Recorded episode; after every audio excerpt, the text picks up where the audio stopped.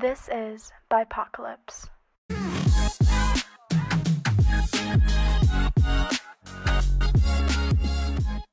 Hey everyone, welcome back to this year's edition of Bipocalypse. My name is Angie Antonio and I'm with Elvira. and we are your hosts this year for Bipocalypse. If you don't know already, Bipocalypse is one of the number one podcasts at Western, and we cover a range of topics that affect the BIPOC community. And today we are going to be talking about sex. So I'm sure you guys have heard of sex and everything like that. um, but we have some amazing guests with us today, and we're going to allow them to introduce themselves. So, yeah, go ahead. Hey guys, my name is Emmy. I'm a fourth year bio major med sci minor. So in addition to kind of my education, which is a bit more the anatomy and physiology behind um, the human body and, and as an extension, sex, um, I work as the director of communications and co-run a nonprofit that recently just got registered with the government, which is great. Um, called Menstruation Redefined, and we kind of tackle menstrual equity and just general sex education and health advocacy education. Hi, I am Dr. Sarah Blanchette. I'm a professor here. I teach in the Gender, Sexuality, and Women's Studies department. I teach a course called The Body. Um, it's a pleasure uh, to be here. Thank you guys so much for inviting me. I'm really looking forward to the conversations. Uh, my research generally deals with um, health humanities, so looking at um, these types of questions in relation to literature across North America. Thank you so much for being here with us. And I'm going to pass it to Elvira to start us off on our topic. Yeah, so a good place to be starting would be about the talk. I mean, we're all grown, so I think we've all had a version of the talk. Not me, like my like I my background is Indian and and I'm Muslim as well. So my parents are very progressive, Hmm. but we did not have the talk. My mom handed me a book and went like, "Here's what you need to know about periods and sex." and if I had questions, I'd go to her, but I didn't have questions. I think I was lucky. My parents both pursued careers in the STEM field. My mom's a teacher actually as well. So her knowing kind of already what was in the school curriculum, I don't think she ever felt the need to have a sit down talk and talk because she kind of knew at like what age I would be learning what and like through what.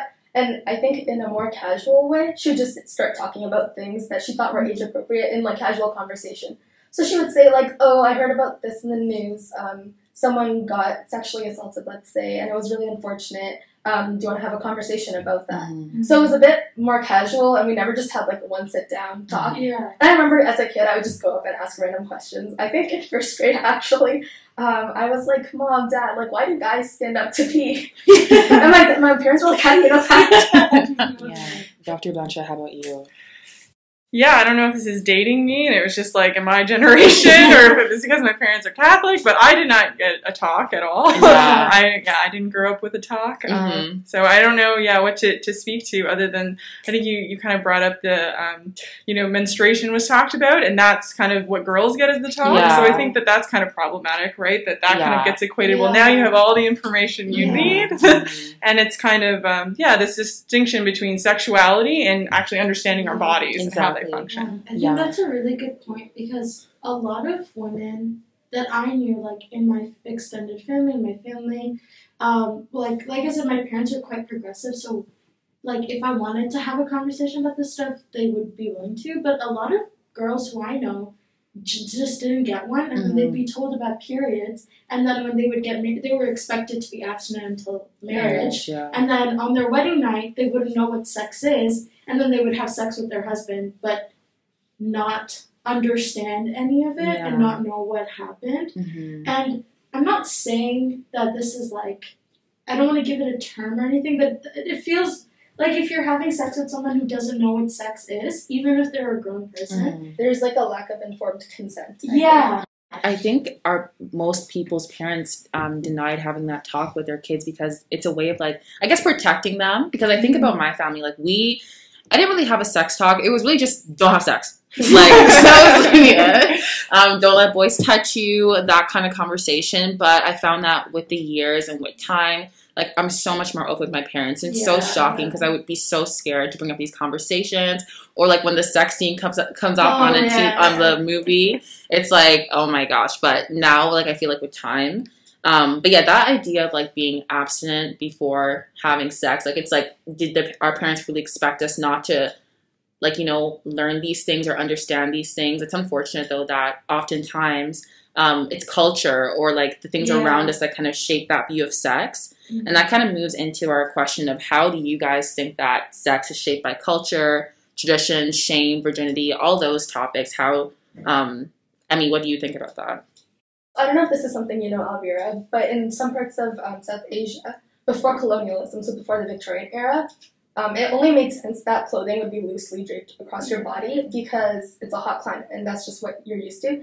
So um, there's like a traditional garment called the sari, and women would never wear a shirt with it. So they would be bare-breasted and they would just wear the piece of cloth.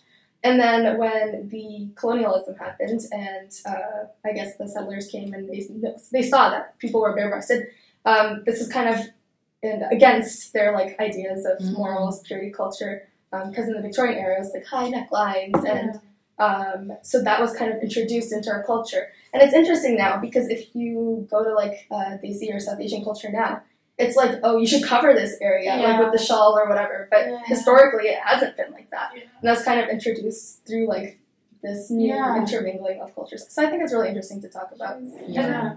And Dr. Blanchette, I want to pose to you how do you feel about the research that's currently being conducted about sexual health amongst um, BIPOC communities? As you guys have kind of really pointed out already, a lot of um, research on sexual health is very much centered on like the white male body as being like the norm of what sexuality is, and a lot of hypersexualization or fetishization of different bodies is in order is from that white settler perspective, and it all relates back to you know dehumanization, um, white supremacy, those types of things, and because of that, there's lots of standards of sexuality that are applied to different communities that that don't apply to them. Those aren't the standards that they would set for themselves. So one of the things I kind of wanted to talk about in terms of sexual health is kind of expanding or how um, Black, Indigenous, and people of color have expanded what we think of when we talk about something like reproductive rights. So often, especially in white feminism, we get you know right to choose discourse and abortion discourse, and those are important conversations. But a lot of BIPOC um, feminists have addressed how those aren't the only conversations that need to happen around reproductive rights.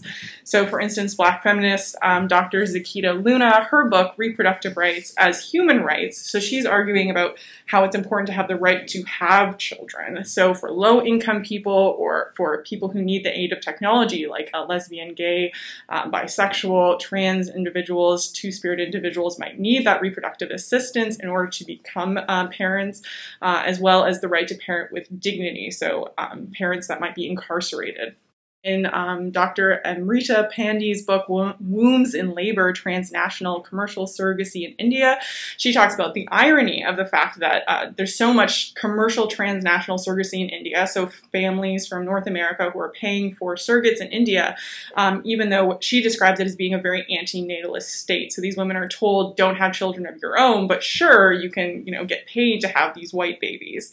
Uh, and then there's also Dr. Karen Stote's book, An Act of Genocide, and she talks about um, the forced sterilization of indigenous women in Turtle Island.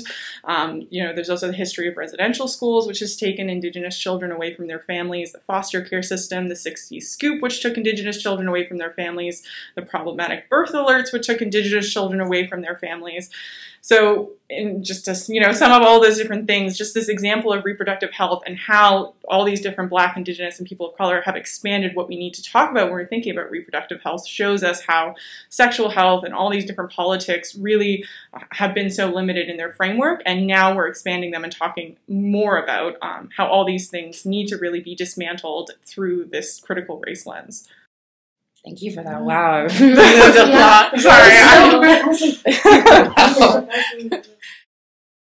So I wanted to talk a bit about how social media, um, again, like we talked about culture, and oftentimes even our friends and family can make us have different views of our own bodies and how um, we look at ourselves in terms of sex and you know how that affects us. So if anyone wants to kind of expand on that in the ter- in terms of like how social media has made you feel concerning sexual Yeah. health. I think social media, I think we sit at a very, very interesting time where, like, when we were growing up, I think, like, I remember we had fat computer. I know they're not called fat computers, but like the chunky ones, you know what I mean? And like while I was growing up, like my parents did not know a lot about the internet, so a lot of well, like obviously they kept an eye on what I did, but a lot of it they didn't understand. And like saying that, I think it's really interesting if you look at it at like Tumblr culture from when we were 13. And I'm gonna mention like eating disorders here, so Mhm. a trigger warning there or content warning.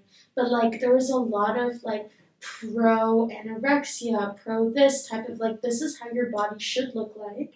This is how men will like your body. And if you don't look like this, then you are not worthy of anything. But at the same time, you have to be a virgin. And at the same time, you have to look perfect. But if you wear makeup, you are problematic. And if you're not light skinned, then you're problematic. Mhm. So I think when growing up at that time, it was hard because I was like, I don't look like anything that you're telling me I'm supposed to look like. But now that we're a bit older and there's more inclusiveness, I think that may be a word. Um, it's like my younger sister, she's 12, so I get happy to see that when she watches TV, she gets to see more people who look like her, Mhm. her body type, her height, whatever. Mhm. So I think growing up, it had a really negative effect on the way that I looked at myself. Yeah. Being a black woman as well, like there's so much in the beauty industry and just everything about um, how men perceive women, like you said, light skin, um, curly hair, you know, like Yeah. the typical body. Like, um, you know, I grew up being a dark skinned woman and just thinking, oh my God, I'm not beautiful at all. Mhm. You know, these guys will not want to be with me. But I've seen with time that now it's not a case of, okay, like she's beautiful. It's like, oh, I just want to like have sex with her. Or, yeah, you know like Oh, she she like I'm, I'm fetishizing this girl like she's Yeah. she has this she has that like it's it's more of that kind of view it's not really like you're looking at me like i'm i'm worth anything it's like Mhm. you just want to have sex with me and i think what this also says is that our experiences really teach us so much about like all these topics like we come to know Mhm. this not through education not through the school system through our own experiences what our friends tell us and again culture shapes a lot for us dr blanchette i wanted to pose a question at you what do you think can be done to our curricula to change the way we think about sexual health practices and make them less taboo uh, just drawing on some of the threads that you guys have already put down, you how what your idea of beauty or what your idea of the ideal body is, it's always coming from this kind of white heteropatrial Yeah. male gaze of like, how do I make myself beautiful for this, Yeah. you know, imagined fabled white guy who's going to love me and all these kinds of things, and that's kind of the pedestal. So I think, you know, to answer the question, you know, one introducing sex education earlier you know ideas of consent gender different ideas about gender uh, diverse sexualities you know getting that done. But also just more importantly decentering white cisgender heteronormative perspectives within you know sex education because that's the root of all of this you know fetishization hypersexualization is that we all need to make ourselves beautiful for this like white male like um, like strange like ethereal figure uh, who's going to like give us all value and meaning. Yeah. Um, but actually, like you know, as you're saying, like you know, you find it within yourself. That's Mhm. that's how you actually find uh, those things. But so much of our society is built on these kind of very damaging to to cis and transgender women uh, concepts of what beauty needs to be and how it's often we were talking about like the hymen, you know, based on pain. Yeah, I think to add to that, I've noticed that a lot of our sexual education curriculum is kind of based on like no pregnancies, no STIs, Yeah. and that's it. And then they'll have one class where they'll, they'll separate the guys and the girls. The girls will get the menstruation talk, and the guys might get like a wet dreams. talk. Like, that's the extent of like the And maybe like throwing a condom on a banana. on the, on the and then you're and then you're done. You're and set for life. there's no talk on um, fulfilling relationships, Yeah. diversity. Uh, there's nothing about um, any of that. And I think it's very like important to dismantle Yeah. like this heteronormative Yeah. kind of view on it first, and then second of all, like approach it from more of a holistic view Mhm. instead of be, like these two things. And I always think about this one scene in Mean Girls. Like at the very beginning, um, she misses a health class, and she's like, "Oh, what did I miss that day?" And the coach is like, "Don't have sex, abstinence." And I just think of that every single time I have discussions on this topic because, Yeah. like, although that's supposed to be a parody of what's going on in Yeah. schools, it pretty much basically Yeah. is, you know. Uh, and this, I'm only talking for cis women because, like, as a cis woman myself, I can't speak to a, a non cis experience. But, like, I find that, especially, like, on dating apps, for example, like our age, like, if you're on Tinder, as, like, we try to explore ourselves and it's more acceptable for women to have sex, men now find it very easy, like, oh, women are down to have sex now. Great. How can I make this an awful experience for you? you know, that was our entire like.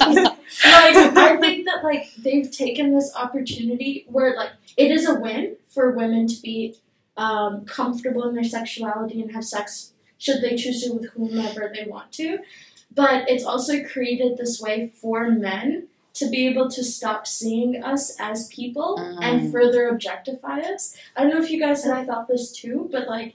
I go there sometimes when I'm sad, and I leave sadder You're just like no way. off again. I can't lie. Male validation tastes so sweet, In, but in that moment. in that moment, and then I'm like, ouch, yikes. Said, Yeah. Exactly. Um, yeah. like rape culture, all those things haven't like the education on those things haven't caught up with the progr- prog- Yeah. progression of sexual liberation.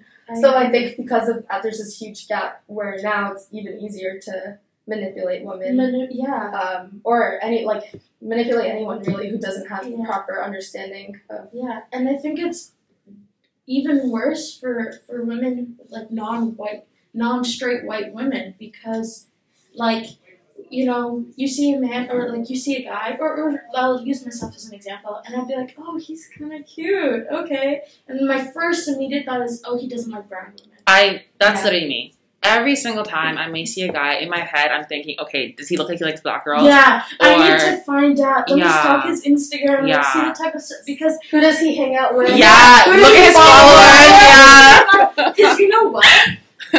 Especially um, a lot of men from my own community, brown men, hate. No one hates brown women the way they do. Yeah. They will. They will deprave us, insult us, whatever I they can in their power. I find that so common among like black people as well. Like black men just hate black Just women. hate Well, not all of them, but like yeah, it's like yeah, it's a lot of them. why? I don't know It's like why ingrained that's a in thing. culture. Um, yeah, And it's interesting because they'll they'll do the degrading thing. They'll do all of that, but at the end of the day, they will come back. Yeah. Oh my And gosh. You know what? They And then will- come back to make some poor girl. Yeah, literally. and they would come back to a pure virgin who's never looked another Like a man in newborn their from life. back home. Yeah. Literally. and just another way for them to manipulate and keep power over women. Yeah. They will have sex with whoever they want to have sex with, And they'll say they'll come back to you and say, "I want to make you my wife." yeah. and and then they don't. the Madonna whore complex. Yeah. Oh.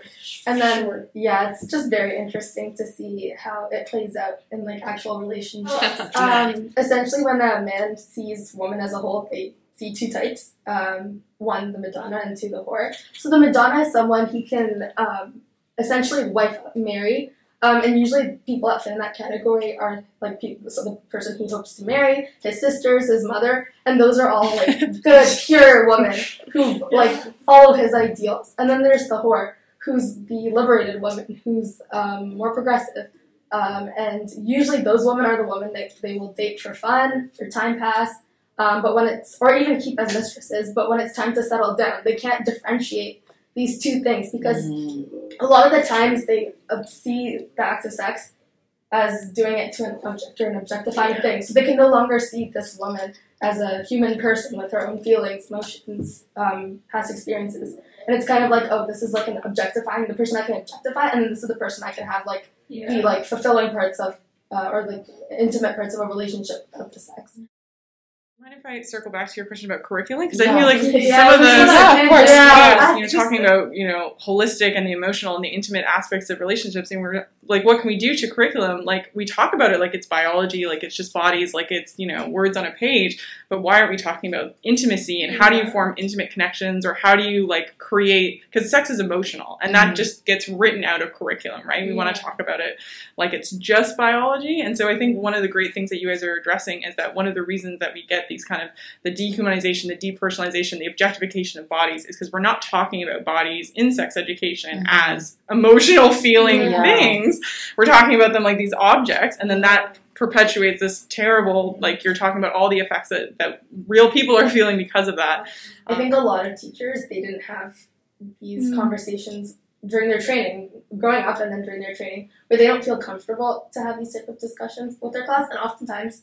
My, um, my mom says that her coworkers sometimes they just skip it because they're just uncomfortable Mhm. and there's no guidance. They've never been trained. You know, they just randomly get placed in a class, and all of a sudden they need to give like a class of 10 year olds this talk that Yeah. can fundamentally change their outlook. Dr. Blanchard, I wanted to pose this back to you because I know that your one of your research interests is um, feminist bioethics, Yeah. and I wanted to ask you what is a common theme you find regarding the work of BIPOC women in the healthcare system? Yeah, so unfortunately, it's not going to be sunshine. Uh, the the theme that I wanted to talk about is that uh, you know systemically Black, Indigenous, and people of color, uh, particularly women, they just receive inferior health care, and this is because of the racist assumption that they just don't feel pain, and their symptoms are not believed, and so this causes wide widespread issues. Um, and for and uh, just two texts that I'll, I'll plug for you: Structures of Indifference in Indigenous Life and Death in a Canadian City. You should also read Unequal Treatment: Confronting Racial and Ethnic Disparities in Healthcare. Um, and so this is just like a fact. Like we, we just know that there's racial bias in healthcare, and that this causes uh, Black, Indigenous, and people and women of color to just receive inferior care. And importantly, I also wanted to, to raise two other issues that you know this is also a, a trend that's true for girls, not just women. Like you know your, your question was posed about women, but unfortunately, this this also carries over to girls, and Black girlhood studies in particular has looked at what they term the adultification Yeah. of Black girls, where Black girls are treated. Um, comparatively as as if they're older or more mature than white peers and this leads to all leads to all sorts of things like overcriminalization hyper punishment hypersexualization and inferior care when they're in the healthcare system so i wanted to plug a couple black uh, girlhood scholars dr ashley smith dr ruth nicole brown dr nushan and one more thing i want to talk about so black girlhood studies i think that's really important to think about that you know when we're thinking about women in healthcare girls in healthcare are also just not having a horrible time. But um, black maternal health care and just maternal health care in general in the U- in the US in particular but also in Canada is is tragic. So black mothers are three times more likely to die in childbirth in the US on, than the national average uh, and eight times more likely to die in childbirth in New York City. So I don't know what's going on in New York City That's but it's it's it is it's a tragedy. It's so horrible. The facts are there. We know this is happening and still nothing's being done about it. Uh, it's even getting worse because of covid so there's a wonderful article that i'd like to point uh, listeners to black maternal health crisis covid-19 and the crisis of care. Uh, these are yeah this is life or death for people. Um, they're dying because their, their symptoms are not being believed. They're going and asking for care and they're not receiving care. I just could not be more disgusted that that is a reality and that we know it's a reality and nothing's being done about it. So not setting positive, but that I think is the most important theme that I would want to highlight for for listeners that that is just true. And I feel like a lot of women who do go to ask for care are very just gaslighted. Like, I have these symptoms. Like, because um, a lot of women have periods, they just assume, like, higher pain tolerance. My period pain should not be having me in a bed for a And- week straight. Period Sorry. pain is also real pain. Yeah. Sorry. Like, Exactly. I don't know why it gets treated like Yeah. a special other different Special- kind of Yeah. pain Yeah, yeah. that you should somehow be able to tolerate. If it was Yeah. back pain, then maybe we could help you. Yeah, it, no, hundred percent. Like how you're still expected to be able to do everything, and then like every day, every every other month, I learn some new period symptom, and I get upset. And you're like, really? I'm like, oh no, my feet are swollen. I will be fine. You know what I mean? Like I'm going through pain, and it's it's very upsetting. I think to circle back, also one more thing I just realized. My roommates and I talk a lot too about these kind of topics. Mm. And we talked about how there's an added layer of shame when discussing these topics. And a lot of the times, individuals aren't willing to be forthcoming with their health practitioners Mhm. because there's an underlying sense of shame. You know, when they ask questions, are you sexually active? Do you drink? Do you do drugs? Um, what kind of pain were you feeling it? And not only is there kind of the shame surrounding like um, drinking drugs and sex, but there's also the added level of shame of like, oh, you're not supposed to talk about your body parts to like a stranger. You shouldn't be talking about it's like it's not like modest. It's kind of taboo. You shouldn't be talking about it to this third party stranger.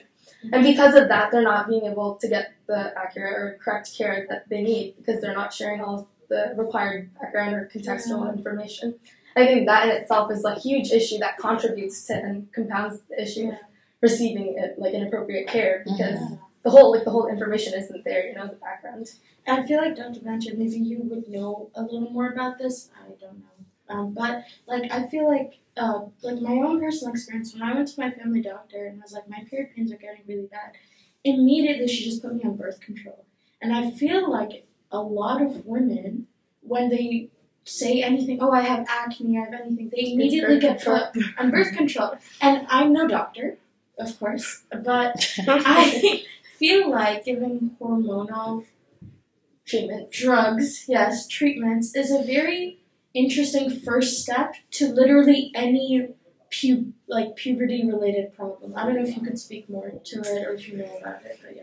Yeah, I, I think that you're absolutely right, and it's not just a, a guess. I think that the evidence is there that just in general, like that's how like we solve these problems, and uh, there are so many. Uh, unfortunate uh, things that are being undiagnosed because of that. So the symptoms are being masked by the birth control, they're not being solved. So endometriosis is actually a huge problem that affects so many women who almost never get treated for it. The pain just kind of gets worse and worse. Uh, and then maybe one day down the line, they're lucky enough to find a doctor who's willing to give them a hysterectomy. It's actually very, very difficult for women to get hysterectomies. They have to like prove that maybe they've already had children or that their partner doesn't want them to have children. So yeah, talking about control over our own body is like it's yeah. So it, that's a huge yeah an issue, but I think that um, yeah that you're absolutely tapping into uh, one of the huge problems that that's uh, our first go to is just yeah here's this very invasive hormonal therapy and we're not actually thinking about the root of why we're in pain and that's because these issues are generally just not researched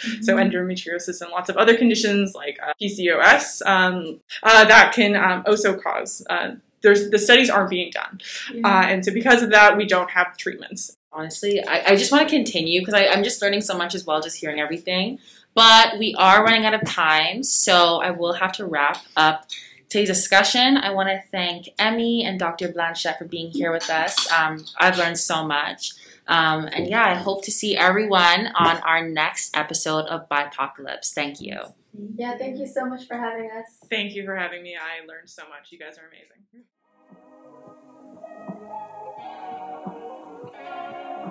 This podcast is produced by Ethnocultural Support Services at Western University with music from Artlist.io. See you next time.